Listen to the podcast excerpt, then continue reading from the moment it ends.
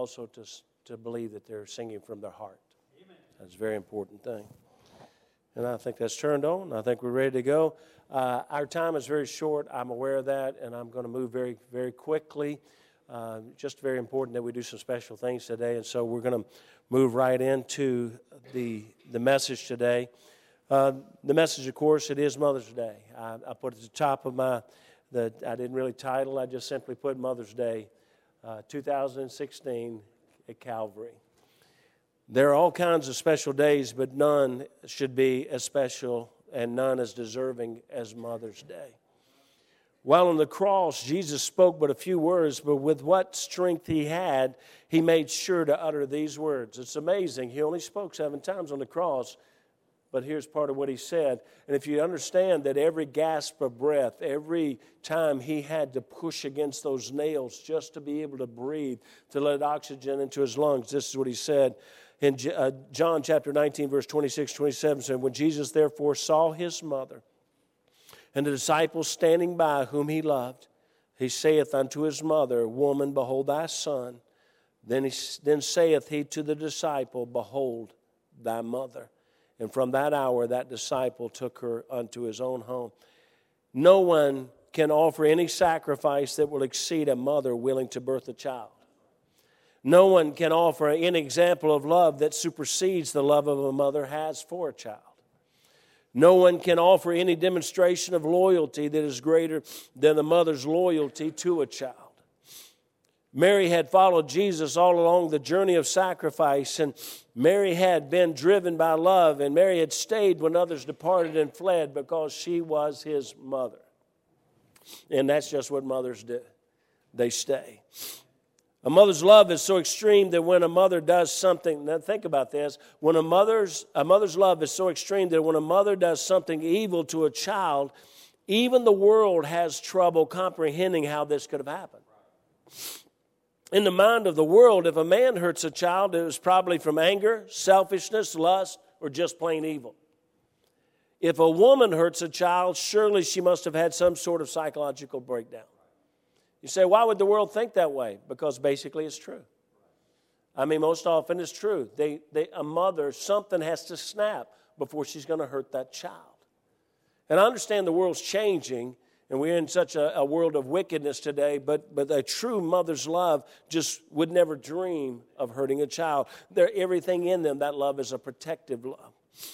In reality, uh, I'm, I'm, sorry, what, Mother's Day is synonymous with the word love. A mother's love is commonly stated and often observed, but what kind of love is this normal mother's love? And what I'm going to do is uh, use an illustration and go through very quickly this morning five ways to love. And it ought to be a growing process for us all. And since we're talking about Mother, uh, Mother's Day and, and the mothers, and, and, and one of the key statements that you hear or the words that you hear or phrases is a mother's love. We think about, when you think about mom, you think about love. I mean, that's the most common statement. Uh, when I think about my mom, I think about how much my mom loved me. I think about how much she sacrificed because of that love for me. I think about how much she was patient because of that love for me. I think about how blind she was because of that love for me. And so, the but uh, number one, what we're going to illustrate is what's called a natural love. A natural love. That's a, a God given capacity. God gives everybody, everybody that was ever born has a capacity to love. Uh, this kind of represents that God given love. Everybody that's in this room has a capacity to love. I put it there, but you probably won't stay. And so uh, we have a capacity to love. So what I'm talking about here is, is that love that's instinctive. It's that, it's, uh, it's that love a child has for a pet. You know, they just, they just fall in love with it. Um, uh, our little daughter, Amber, we, I hate cats. But she was about two years old and she got a cat. How she got a cat? It was only through her mother's love. Uh, and so she got a cat, and it was a little little kitten, and, and we kept telling her, put it down. But she loved it too much. She hugged it, and hugged it, and hugged it, hugged it. Kept telling her, put it down. She hugged it, and hugged it, and she was walking down the steps and fell and crushed it. And so, uh, and uh, we didn't have a cat anymore. And so, but a child loves a pet. I had a horse His name, Okie. And, uh, and honestly, I love that horse. I would go out and just, you know, just tie him up and I would just lay on him, uh, lay on his back, and I, and I would brush him and I would talk to him. He didn't say a whole lot back, but we talked a lot.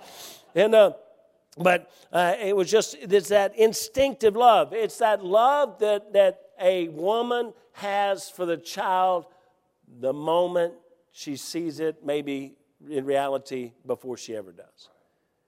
It's just that instinctive love. And so that's that capacity. Everybody here has got a capacity to love. You have something inside of you to love.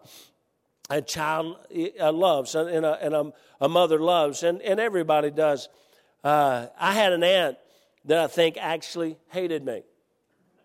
I'm not going to tell you which one, Dad. Dad would say, Yeah, you had several of them, actually, son. but um, she told me, actually, several times that I was just mean and hateful. And that was after I was grown. And so, uh, but I don't think she smiled at me but once in my entire lifetime. And it was when she was about 93. And I told her she was beautiful. And that made her smile. I think she had dementia. But she, uh, but now the whole time she despised me as a kid, my mom made me think I was the greatest kid in the world. I was the same kid with her as I was with my mom, but with my mom, I was the greatest kid in the world. I had talents, I had abilities, I could do anything. So, what does that tell you about a mother's love? It's blind and stupid. And so, uh, no, no, it's it just mama sees you with different eyes. She just sees you in a different way. And and it was my mama that helped me to believe that I, I could do something. And and it's just such an important thing. It's a God given natural love that's placed in all of us. A child's love for their mother and a father is instinctive, and they have to be taught in some way not to love as they grow. It's instinctive for them to love. That's solid. It's there. It's there. And you have to, somebody has to come and break that, or they will continue to love. And so, now, the second love is called reciprocal love. And I'm going to see if I can do this without breaking my glass jar which I might not be able to. I did it. But this is, these rocks represent reciprocal, reciprocal love. You see, this is a love where someone, or you're loving someone because they love you. This is, they've demonstrated love to you, so you return the love. But here's the problem this kind of love, they stop loving you, you stop loving them. It's reciprocal love.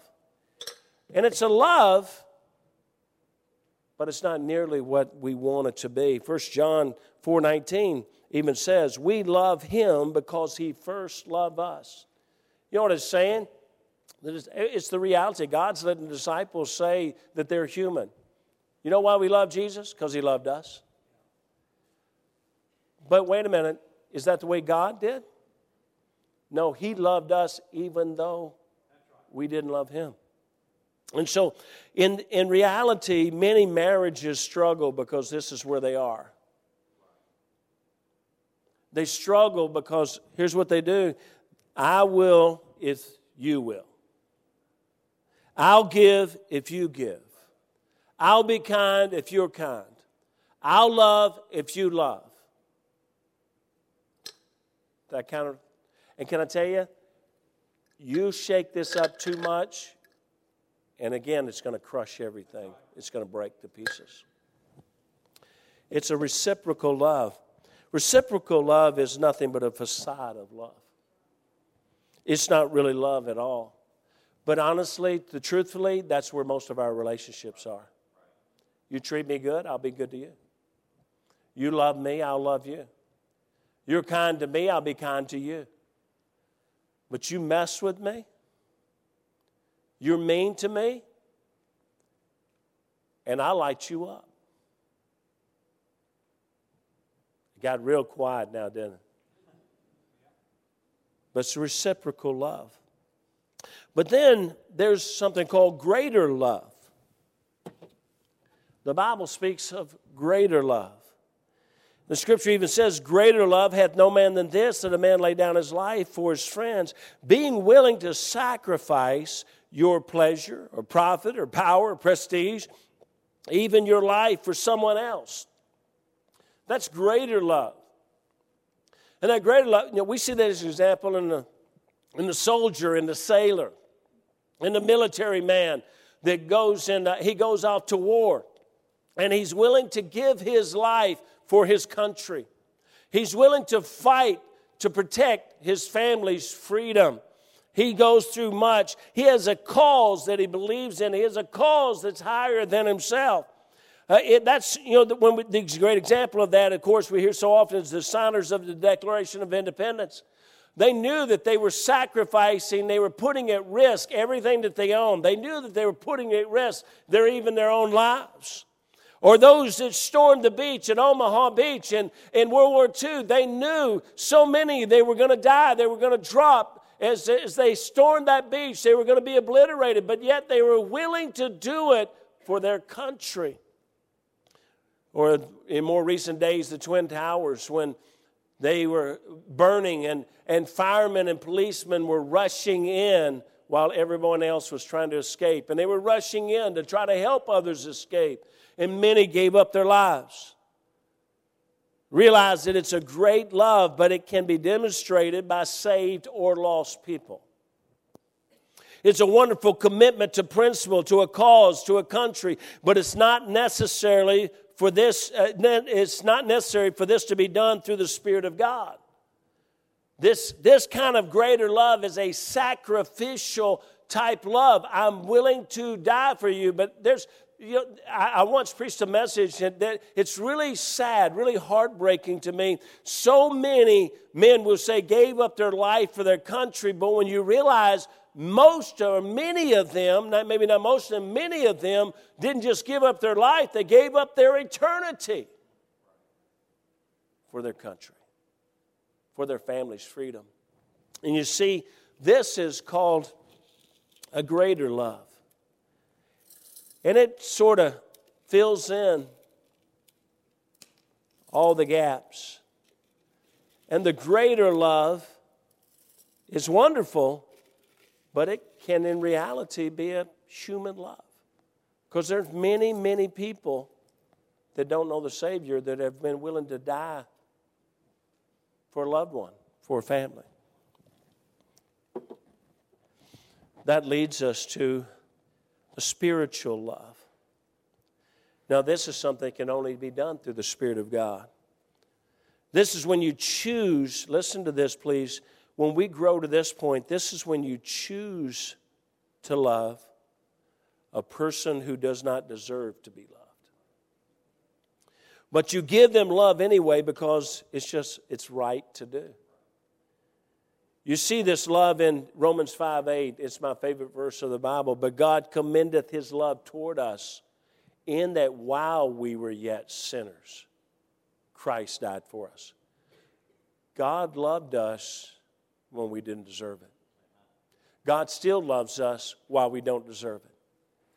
And this, this love, the spiritual love, is a love that's showed uh, uh, to people that don't deserve that love. It means I'm going to love you even whether you love me uh, back or not. I'm going to love you and be good to you. A spiritual love to us, uh, God showed His love, a spiritual love to us while we were sinners. We are undeserving of love. We are so imperfect, wicked, and even evil. Yet God loved us so much that He sent His Son, Jesus, to die in our place. That's an amazing spiritual love. When we can get to the point that says, I'm going to love you and sacrifice for you and do for you, even though you don't deserve it. And can I tell you, there's a lot of mamas that they're that way. Boy, they love their children even when the children are just living like the devil. And what that love is, it can be kind of grainy and kind of rough because that's loving people that don't deserve to be loved. But that's filling in the gap. And you say, well, there's love full now because you can't get anything else in there. No, there's a fifth kind of love. It's a supernatural love. You say, well, spiritual love, and that su- supernatural love is this. You see, a spiritual love is when I love somebody that doesn't deserve it. But a supernatural love goes further. You see, a spiritual love loves another person when love is absent from them, but supernatural love loves my enemies, those that want to hurt me. And even though that appeared to be filled, there's always room for more love. There's always room for greater love, stronger love, purer love. When we get to the point in our lives, and can I tell you, forgive me, but that's what I love about this church. Because in a world that, that wants to conflict, this church has said we're coming together. And the fact is, is that you do that when you look and say, I may not understand you and you may not understand me, but we still love each other. We still care about each other. We still care about your soul. You know what that is? It's, it's when you go and approach somebody and immediately they're angry at you and they don't even know you. They're upset at you and they don't even know you.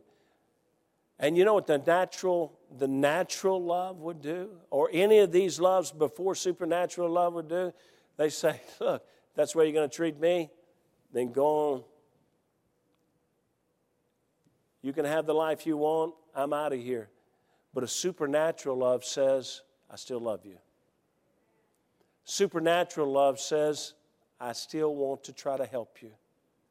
A supernatural love says, I want to reach everybody I can reach. And if you don't like me, you don't like me, but I'm going to still love you. You know, I, I've been out, out visiting and out sowing in, in so many different environments, but I've been, uh, uh, especially down years and years ago, I used to go to a place where two roads, uh, where the state line State and State Line. State Street came into State Line Road, but it was up in northwest Indiana, and I would go down there late at night. And down there, there were all kinds of people, and there was all kinds of bars and joints and all kinds of things going on. And when I'd go to witness to those people, I'll be honest with you, the vast majority of them hated me being there. The owners of the businesses hated me being. The people did not want me there. And when I first started going, I'll be honest with you, I didn't go with a supernatural love. I was standing outside of a, of a, a, bar there, and I was, uh, my buddy, he was a pastor for years up in Pennsylvania. He was witnessing to a guy, and I was just standing there kind of as a silent partner for a minute. It's about midnight. And the bouncer came out of the bar and he said, You guys got to leave from here. We don't want you around our business because we were witnessing to people that were coming in or coming out. And, and, uh, and I told him, I said, Sir, I, I said, This public sidewalk. I can be here. You can't make me leave. And he said, Oh, yeah, I can. I said, Oh, good. Uh, and so uh, I said, I looked at him and I said, No, you know, because I used to be a police officer. I said, Look, you know, I know the law here as long as I don't block sidewalk, you can't, and I'm not blocking your door and I'm not blocking sidewalk, we don't have to leave. He said, You're going to leave one way or the other. And he was about 300 pounds, motorcycle jacket on, beard down to here, hair down to here. And he was, he was massive. And he looked at me, and I saw the shoulders tense up, and I knew it was coming. I was in the snow, and I was, I was in my cowboy boots in the snow. That's not a good thing to wear in the snow, folks. You get no traction. But I, I, I, that guy started swinging at me. Now, thankfully, he was big and he was slow. And he would swing. He swung at me about five or six times, and every time I'd go, "Hey, man! Now I done told you I don't have to leave." He'd swing. I said, "I done told you, stop him!" And I stepped on the curb and didn't realize it, and fell on top of the car. And that guy crushed me against the car and started choking me. You say, "What happened?" I died. No, he's down there choking me. And man, when you start, I mean, all these thoughts are going through my head. The first thought was, who's going to tell my wife that I got killed? What in the world am I doing? Why am I here? This is crazy. I don't care if this man goes to hell. And I'm sitting there and he's grabbing me and he's choking. And, and I, all of a sudden, everything in me came, I flipped up and I came up between his arms and broke him from my throat.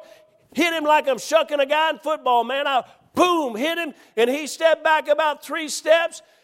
And I'll be honest with you, folks, I never thought about it because if I did, I'd lead with the left. But that dude came back at me the next time and pooh, I hit him with a hard right. Come on now. Yeah. I know you're out there, oh, that's violence. What are you going to do when somebody's choking you? And I hit him in the forehead. It's dark out there. I hit him in the forehead. Split his head open. Had blood running down side of his head. That didn't bother me. What really bothered me is he didn't go down. I was like, oh no. I just hit him with my best shot. And he didn't go down. I can still remember him looking at me right now, and he was just staggering, though. He was just staggering around. He started growling at me. He goes, ah! And I'm like, you know, demonic, you know, demons here. And he was just growling. It Was really funny. He was really big, and his pants started falling down. You know, he's grabbing his pants, and he said, ah! And he said, I didn't think you Baptists would fight. I looked at him, and I said, man, I ain't going to let you kill me. Now, the truth is, in those early days, I didn't have supernatural love for him. But there was a day that I went back looking for him. yeah, I went back looking for him. You know, no, I went back looking for him, and the truth is, one of my buddies won him to Christ. You know why? Because there's a point where you realize he's not my enemy, Satan's my enemy. There's no man, there's no woman, there's no person on this earth that is my enemy. And when I come to that understanding that the Spirit of God says, I need to, well, this is what he says. Matthew chapter 5, verse 43 through 48 says, Ye have heard that it has been said, Thou shalt love thy neighbor and hate thine enemy. But I say unto you, love your enemies. Bless them that curse you. Do good to them that hate you, and pray for them which despitefully use you and persecute you, that ye may be the children of your Father which is in heaven. For he maketh the sun to rise on the evil and on the good, and sendeth rain on the just and on the unjust. For if you love them which love you, what reward have you? Do not even the publicans the same? And if you salute your brethren only, what do you do you more than others? Do not even the publicans so? Be therefore perfect even as your Father which is in heaven is perfect. When we come to a spiritual love and find supernatural love, through the yielding to the Spirit of God, we also find the peace and fulfillment in life that can only come through God.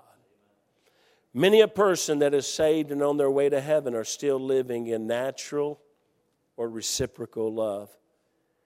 But I'm just here to tell you that any moment they could go further, all the way to supernatural love, if they would simply yield to God. If you're in that situation and you realize, I'm afraid I, now I'm not looking at somebody else, don't look at your husband or your wife or someone else. You look inside your own heart.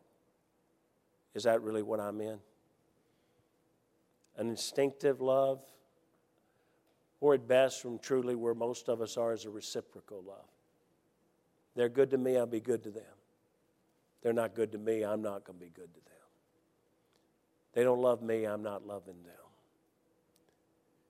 Whatever level you see yourself, know that you can move to the next level. If your love is not being reciprocated, understand that, that you love, uh, your love would never grow until you face this reality and overcome it by loving one who does not love you in return. Understand this. You it's only through having an enemy that we can learn to love an enemy. You know, most of us, we look and say, why do I have to have these enemies? Why do they have to be like that? God says you can't know how to love an enemy until you have one. When you sacrifice for others, but they do not appreciate or recognize it, then you now have the opportunity to grow in love. When you have the opportunity to love a person who is unlovely, who is not deserving, and they do not understand your love, you have an opportunity to grow in love. When you see, uh, uh when you, you see, you could never grow to love an enemy unless you first had an enemy. Adversity is what is used to make us stronger. Suffering at the hands of others reveals an opportunity for us to understand and demonstrate supernatural love. And folks, we hate problems and, and problem people, but in reality, God uses adversity like a file to sharpen us and knock off the rough edges. Where are you, and would you be willing to step out and move to the next level of love? That's the question this morning on this Mother's Day. You may need to understand the love of God to first find the love you're looking for. Now, the truth is, some of you, many of you, most of you, and hopefully all of you, you know Christ as your Savior. That means you have the potential for supernatural love.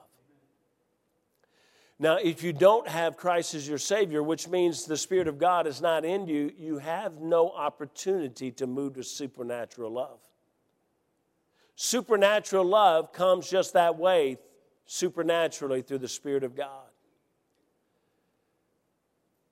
But if you do not have the love of Christ in you, there's no way that you can ever pass, I believe, anything above greater love, which means I may sacrifice for you because I have a human love. I'm going to say this and I'm done. My, he probably doesn't even know this, but one day, about a year or so after my daddy trusted Christ,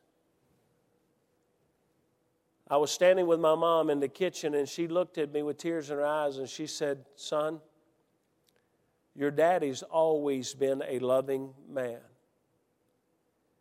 But this is what she said to me. She said, But I've never known love like I've known since he got saved.